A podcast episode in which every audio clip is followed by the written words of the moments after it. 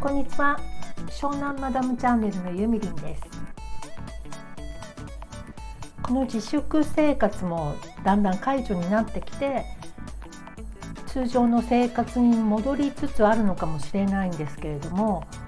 現在の私のクライアントさんは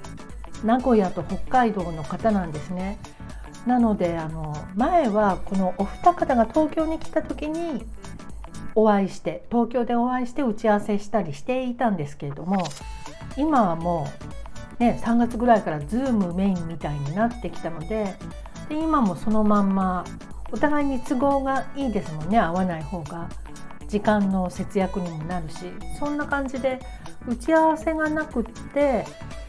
えー、とするとあんまり都内に行く必要がないんですよね私フリーなのでお仕事がね。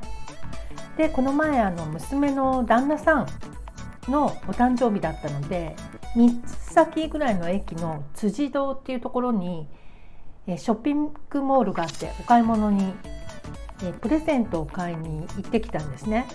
でその前にちょっとお役所さんによって事務手続きがあったので役所によってからショッピングモールに行こうと思ってたんですけど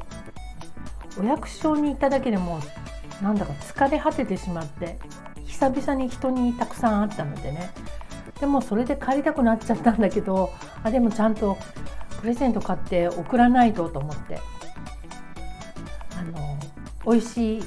スイーツを買ってお送りしたんですけどもうね早くお家に帰ってきたくなっちゃって帰ってきたらすごくほっとしちゃいました。昔の私からはこれはちょっと考えられないですね。もうねいつまでも一人でもいられそうな感じですこのまんま。一人暮らしをしているのが初めてっていうことで浮かれてるのかもしれないんですけど意外とねきっと一人がめちゃくちゃ大丈夫な人なんだと思います。周りの人には結構心配されたので寂しくて耐えきれないと思うみたいなことを言われたりもしたのででも今思うとドリームキラーな皆さんだなと思っていますけどね。全然平気だから。で前はおしゃれ大好き。まあ今も好きですけどだけどなんかこうそのわこの服かわいいなとか思う服を買っても着ていくとこがないというか、うん、だってね今後大きなパーティーやイベントとかもそう開催されないでしょうしいつになったらねライブとか演劇とかお芝居とかね見に行けるのかもわからないし。で今私は海に行ったりこの辺をふらふらするぐらいあとはこの辺のお友達とかあと時々ねあの東京の友人なんかにも会いますけどでもその時はあの私は都会者とは違うのよっていう服装がしたいんです。湘南に住んでいますっていうイメージをベースの服装にしたいのでそうするとナチュラル思考な感じになるのでそんなにめちゃくちゃ凝ってる必要はないんですよね。おしゃれする時ってね私いつもイメージを決めるんです今日は私は図書館で勉強する文学少女とか今日はもうイケイケの、えー、キャリアのある OL さんですとかねいちいち決めるのねイメージを。で今は海の近所でのんびり暮らしている優雅なマダムみたいなねそんなイメージで行きたいわけ。来週は金曜日にお友達とタマプラーザあたりで会おうかなと思ってますね。その方はですね娘の幼稚園の時のママ友なんですけどすごいねクールな感じのなんかお話ししてると楽しかったんですよねその人 AB 型なんだけどお母さん同士でこう群れるようなこともしないし自分の世界観とかすごくあって人の悪口とかも言わないしなんかね仲良しだったんですけどこの前ふと私の LINE のなんかお友達のところに急に現れたっていうかあれはどういう現象なんですかねずっとあのメッセージやり取りしてなかったのにポンと名前が出てきたのね上の方に。で連絡してみたらいやなかなか彼女も波乱万丈な人生を送ってるようでちょっと早速これは会わないとねっていうことで金曜日に会うことになってるんですけど、まあ、その時は何着てこうかなってでも湘南チックな服装で行こうって決めてます。ということで、まあ、コロナがコロナが明けても当分は今の生活が延長っていうかこれが多分ベースになっていくんだろうなって思ってますけれども今ねもう一つ計画を立てていることがあってそれはね大阪へ行くことなんですもう来月とかに行こうかなと思ってる2人会いたい人がいて1人は10年ぐらい前からツイッターで知り合った人でまだ会ったことはないんですけどもうすんごいあの顔見知りの友達みたいになってる方がいるのね。で子供の年齢も近かったり好きなものとか笑いのツボが一緒だったりする人なの。でいつか会おうねって言っててなん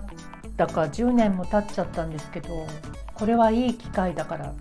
会いに行こうかなと思います。前に東京に来てくれた時に私ちょっと会うことができなくて申し訳なかったんですけどでその彼女はジャグアタトゥーっていう知ってますかね？あの2週間で消えるタトゥーみたいなそれの絵を描いたりそのジャグアタトゥーを入れてくれる施術をしているのね。あとヘッドスパのサロンもやっていてアトリエを今年の春に冬だったかなオープンしたのでちょっとそこ行ってみたいなと思って。ここに入れよう首とかいいかもね消えるんだから。別に親に怒られるなんて年でもないし。またねこのタトゥーもやりあの本当はずっとやりたいんですよ。だけど周りの人がやめろっていう人が多くていい年してみっともないとか仕事に差し支えるとかね。でも見えないところならいいじゃんね。例えばおお腹とかさ鎖骨の下の方とか胸とかそういうとこならいいんじゃないのとか思ったりするんだけど反対する人がなぜか多いんで。すそう言われちゃうとちょっとやめようかななんて思ったりしてやってないんですけどケチつけられてるみたいで。だけどあの娘はいいんじゃないの？って言ってくれましたね唯一。ママぐらいの年になったら考え方とかももう定まってるからどんな言葉入れてももう死ぬまでねそれ入れたこと後悔しないと思うけど私なんかだとまだ若いから娘ね。何かこう例えば言葉を入れちゃったらそれが後で気に入らなかったりすると嫌だから入れられないけどママはいいと思うよって言ってくれました。まあ、とにかくそのジャグアタトゥーをまずやってみようかなと思ってその彼女に会いに行きたいのね。でもう一人があのこちらのスタンド FM で偶然知り合ったまちこさんあっしとあんたのまちこさんね彼女に彼女じゃないのか彼かお会いしたくって会いに行きたいの。でちょうどジャグアタトゥーのお友達のとこ行くしでまちこさん大阪だし会いに行こうかなと思ってます。で会ったらさ一緒にライブ配信とかできるじゃない？あっしとあんただからなんだろうあっしとマダムとかねマダムとあんたとか なんかわかんないけどなんか面白そうなので会いたいんだ。でこういう思ったことは口にした方が実現するのでで自分でもちゃんと行動を起こそうって思うので今こうやって配信してます。で大阪地方の方であ私も会いたいっていう方がいらっしゃったら是非連絡くださいみんなでお会いしましょう。あとねその大阪で泊まるのにいいホテルを知っている方がいらっしゃったらぜひぜひ情報をお願いします。高すぎず安すぎずまあどうせ寝るだけになっちゃうと思いますけどシンプルで清潔ででサービスのとても行き届いたホテルがいいななんてちょっとわがままなんですけどどうだろう？2泊するかな？2泊3日で帰ろうかな？でさ高すぎるとなんかバカみたいじゃない？なんか豪華なところとか。かといって安すぎるとなんだかね。それはそれでちょっと気持ちも慣れてしまうのでほどほどの感じのところに泊まりたいなって思ってます。情報あったらよろしくお願いします。ということで、まあ、今日も取り留めのないお話でしたけど